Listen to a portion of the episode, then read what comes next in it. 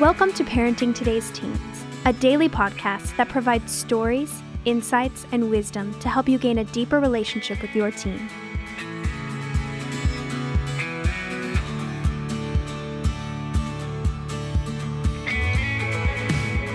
On today's episode, Mark Gregston sits down for a conversation with a couple of Heartlight's teens. For the past two decades, Heartlight has become the country's premier residential counseling center and boarding school for struggling teens. Founded in 1998 by Mark Gregston and his wife Jan, Heartlight is a program that not only modifies behavior, but one that seeks to offer a unique, transformative journey through a relational experience that offers counseling, small group therapy, academics, and activities. We hope you find encouragement as you listen to these stories today.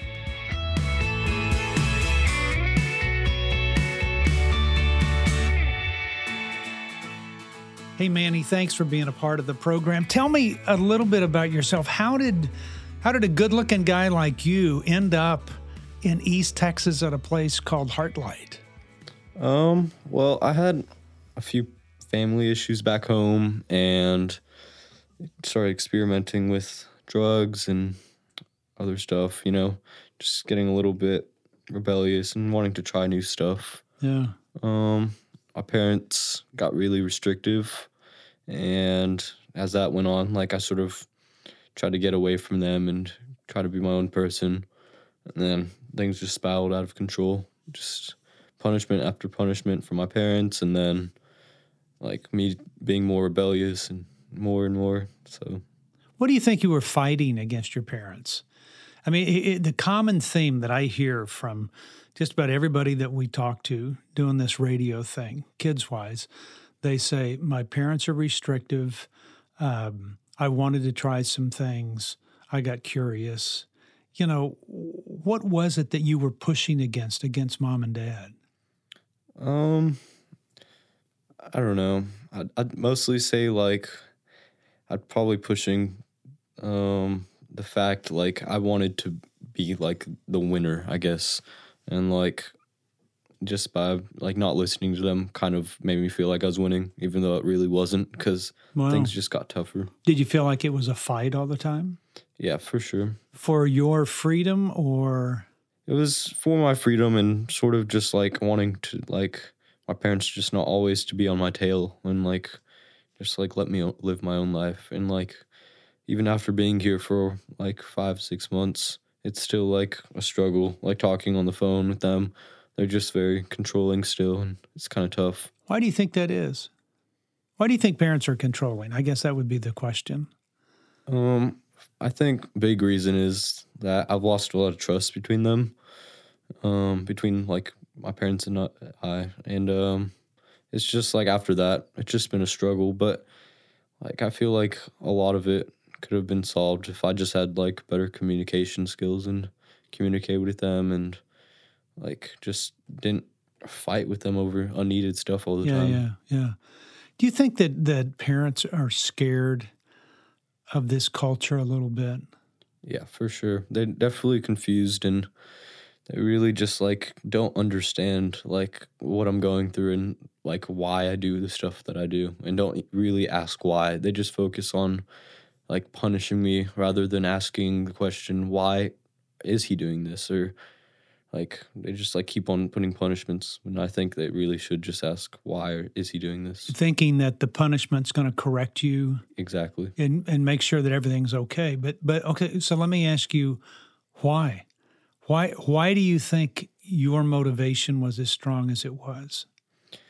Um, I'd say like honestly, I just was tired of it. Like tired of just like them getting more and more restrictive over like the little things. So as you were getting older, they were becoming more restrictive than less restrictive and letting you control your own life. Exactly. Yeah.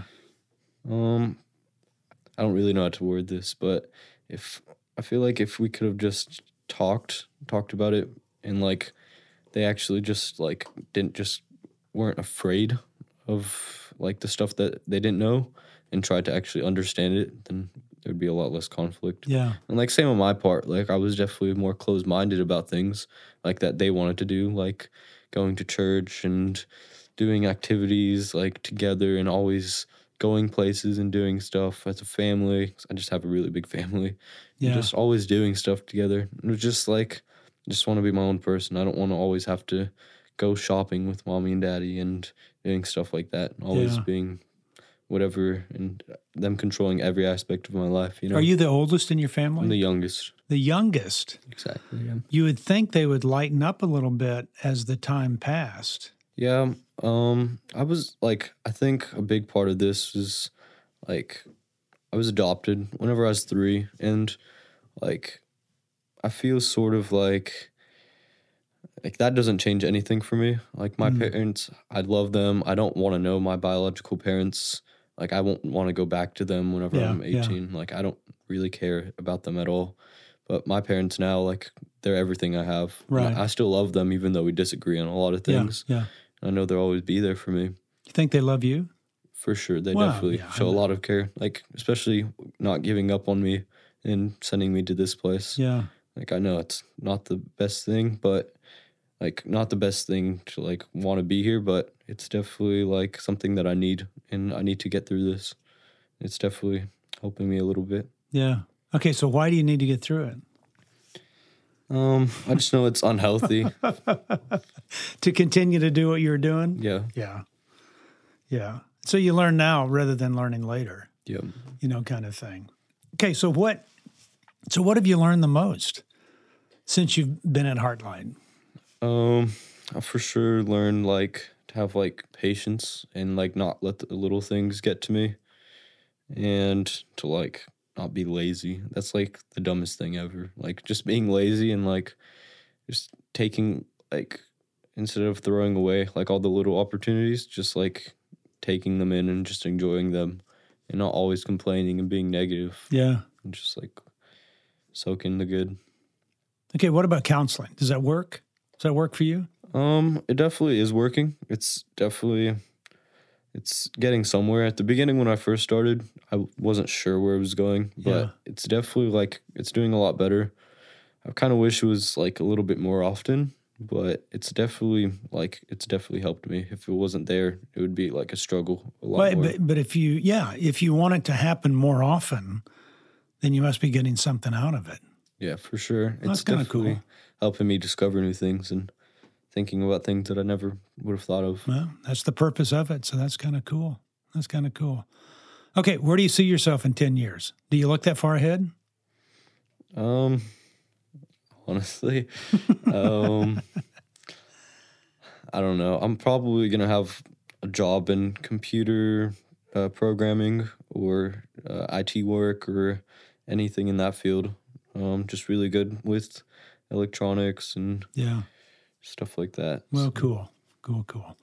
Well, look, man, thanks for being a part of the program. You know, I, I think there's probably a, a ton of parents out there going, wait a minute, that's my son that Mark's talking to. Because I think a lot of kids are going through the same thing that you've gone through. It's just trying to trying to find themselves in the midst of the of sometimes the chaos, but in the midst of trying to do this family thing. And so I appreciate you you sharing your heart.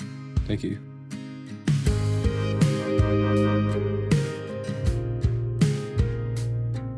Over the years, Mark Gregston's one liners and devotional insights have been a source of encouragement, amusement, and inspiration for people all over the world. Now, the very best of these quotations have been collected into not one, not two, but three beautifully designed coffee table books that can be given as gifts, placed in a doctor's office, or placed in your own living room. Whether you're looking for wit, wisdom, encouragement, or even a challenge to dig deeper into the vital role of parents, all three volumes of Stepping Stones will deliver. Each beautifully bound hardback of Stepping Stones is $7.99, or you can get all three for $19.99. Visit parentingteenresources.org to get all three volumes of Stepping Stones today.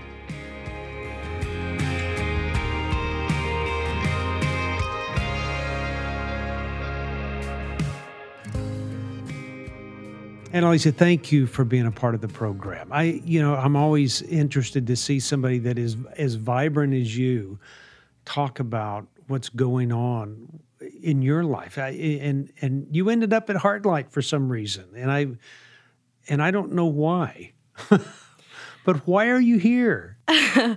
Um, a lot of reasons. I think people always ask me why I'm here, and I'm always like, uh, I'm kind of a mixture of everything. Wow. Uh, well, I think growing up, I never really lived in a stable home. I moved around a lot. My dad was never home. My parents got divorced when I was seven, and then remarried when I was like nine. And They remarried each other. Mhm, Wow. They remarried each other. And since then, they've been like separated probably every year, and then they get back together and separated, but never wanted to get divorced again. And they kept Mm. having kids, and it was just kind of a mess. And we kept moving around throughout all that. So I just like got really depressed, and I was just anxious all the time, and started doing drugs and drinking, a little bit of self harm, just like everything I could to just like make myself feel better. And I ended up going to boarding school in New York in Long Island. Um, I went there for a year and a half, and I ended up not boarding for a semester because my mom said, "Dad's not going to be here because I'm not close to my dad at all." And she said, "You know, Dad's not going to be here. Come home. Uh, it's just going to be us and the kids, and it'll be good." So I was like, "All right, I'll be a day student." So I went back. My dad ended up moving in two weeks later, and I just got like really depressed. Like things were just terrible. And I got into like a ton of drugs, like stuff that I wasn't into before. And I ended up overdosing. And I was in the ICU for five days. I couldn't really walk. And so after that, my parents were like, You're going to a program. And I was like, No, I'm not. It's not happening. So that summer, I was just like, I was supposed to be sober, but I wasn't. I was on drugs the whole yeah. summer. They didn't really know until the end. And I was in a really unhealthy relationship. And that ended. And then everything just started going downhill. And then Wow. got transported here October 11th of 2016, Transported. So, like an escort, somebody came and escorted you here. 5 a.m. Why? Mm-hmm. Because you were so bad that you were going to run away or fight them, or because why? Because I wouldn't come willingly. They tried to bribe me, but Wasn't going to happen. wasn't going to happen. Okay, so okay, let me let me back up because you made a comment. I was doing everything I could to feel better. Uh, so self harm. How d- just for the for our listeners, how does self harm when you either cut on yourself or burn yourself or how does that make you feel better? I just felt so numb and just like so not alive almost. And it was just like to feel something. It's kind of like being high. It gives you a different feeling. Okay, so yeah, wh- when you go back and you look at where all those feelings are coming from, do you place it on moving around a lot and mom and dad getting divorced, or the unstableness of your home? I honestly, I put it a lot on my relationship with my dad. It was just always really rough. I never felt like loved or accepted by him. Would he say that? Mm-hmm. So if I had asked him the question, hey, where do you think a lot of your daughter's problems have come from? He'd say, He would say, probably me at this point. yeah. Well, has that been hard for him to accept? Oh, yeah. He gets sad about it. He doesn't like to talk about it. We don't talk about it anymore just because it makes him kind of like there's nothing he can do to change it. He tries Well, there's something you can do to change to engage in your life now Mm-hmm. where he hasn't been there before. You know, maybe that realization would would kind of kick him in a little bit. Mm-hmm. And I think it has. Like he does a better. I have four younger siblings, and my oldest brother is 16, Hmm. so he's kind of like already not so great with him. But with my three younger siblings, he's closer to them, and they love him, Yeah. and he's nice to them. Spends time with them. Like when I grew up, he spent no time with me. Wow. Like I have zero memories of us together. And so the fact that he's like around them and with them, I think is a change. kind of a good thing. Mm-hmm. What do you think? Let me ask you this. What do you think is the biggest challenge that uh, kids your age face? Being accepted, just like feeling loved and accepted and wanted and like good enough. I would say that's like the main struggle for everyone I know. So how do you how does that happen with Instagram and Snapchat and you know some of the old ones, Facebook and mm-hmm. but I mean how does how do you find that in those mediums? Mm-hmm. Make yourself look good, make yourself look pretty. You edit your pictures, add some filters, or you post stuff at parties to show you have a lot of friends, stuff like that. Okay, eh, so do you realize that how fake that becomes eventually where you kind of go it's kind of Oh, yeah. weird. Majority of social media is pretty fake, I'd say. It's like the motives behind it are kind of messed up, but You think that brings about anxiety or or causes most people to get depressed or what? um, I think see, like I remember when I was at home and I like had a phone and stuff and social media, sometimes like if I had an ex boyfriend and I saw that he like posted something, I'd get upset. I'd be like, wow, he's doing all this, and I'm like here sitting at home right now. And kind of like you compare your lives to like other people's lives, even though it's like not completely accurate. And like that made me upset. Yeah. Like felt like I wasn't good enough or Well, I compare my life to everybody else on Facebook because when I get on Facebook, it seems like everybody else is on a vacation but me. Do you ever notice that? Everybody's Yeah. always playing and having a good time, and I'm going, I'm working my tail off to do mm-hmm. things, but everybody else is, and and you start to think, okay, that's not fair. Then you go, well, I'm. It's not. It's not fair for me not to take off more. Maybe I need to take off more time. Maybe I need to. And I'm going. What I'm doing is comparing my life to everybody else's. And I think when you do that, when everybody makes it look perfect and good and wonderful, you always come out on the short end of the stick. You know, and I so you're always somewhat defeated that you just couldn't measure up to be what you're supposed to be. Mm-hmm. You ever deal with that? Yeah, for sure. I think my mom struggles with that a little bit. Really? And I love my mom, but her Facebook posts are so annoying sometimes because even like being at Heartlight, she'll post like fun weekend and visiting Annalisa and it's like makes it look like a vacation. Like you see all the horses and it's like it's nice and stuff, but it's like, mom, it's not a vacation. Yeah. like yeah. we're not here to party, you know? Yeah. And so sometimes it's a little like over the top. over the top. And I think that people portray their, themselves in the ways they want to be Wow. portrayed rather Yeah. than what it actually is. Okay, let me ask you this. What do you long for from your family more than anything else? I think that I want to be accepted and I want to be respected and I want to be someone that they use and as like a positive example. Hmm. Like I want them to view me as a good role model for like my siblings or like for other people. I don't want to be like used as a negative example of what you don't want to be. Yeah. It's interesting that it's not I want to be loved, I want to I want to have a calm home. I, you know, any of those come in there? Yeah, for sure. I think loved is definitely a huge part too. But I think if your parents respect you, and for me, like if my parents, my parents are very protective over like the little ones just because they're trying to raise them in a better way. Yeah. So for them to say like you're a good role model, I trust you, is just like a huge thing for me. Yeah. Just because I've messed Yeah. up so much in the past, it would kind of like show that they loved me. Yeah. I guess is the way I view Yeah. it. Oh, cool, cool. Well, I, I am so proud of you. I mean, I mean, I just I look at all of it, I'm, and uh, everybody here is so proud of you. Just the growth that we've all seen, and well, keep doing well. We're proud of you. Thank you.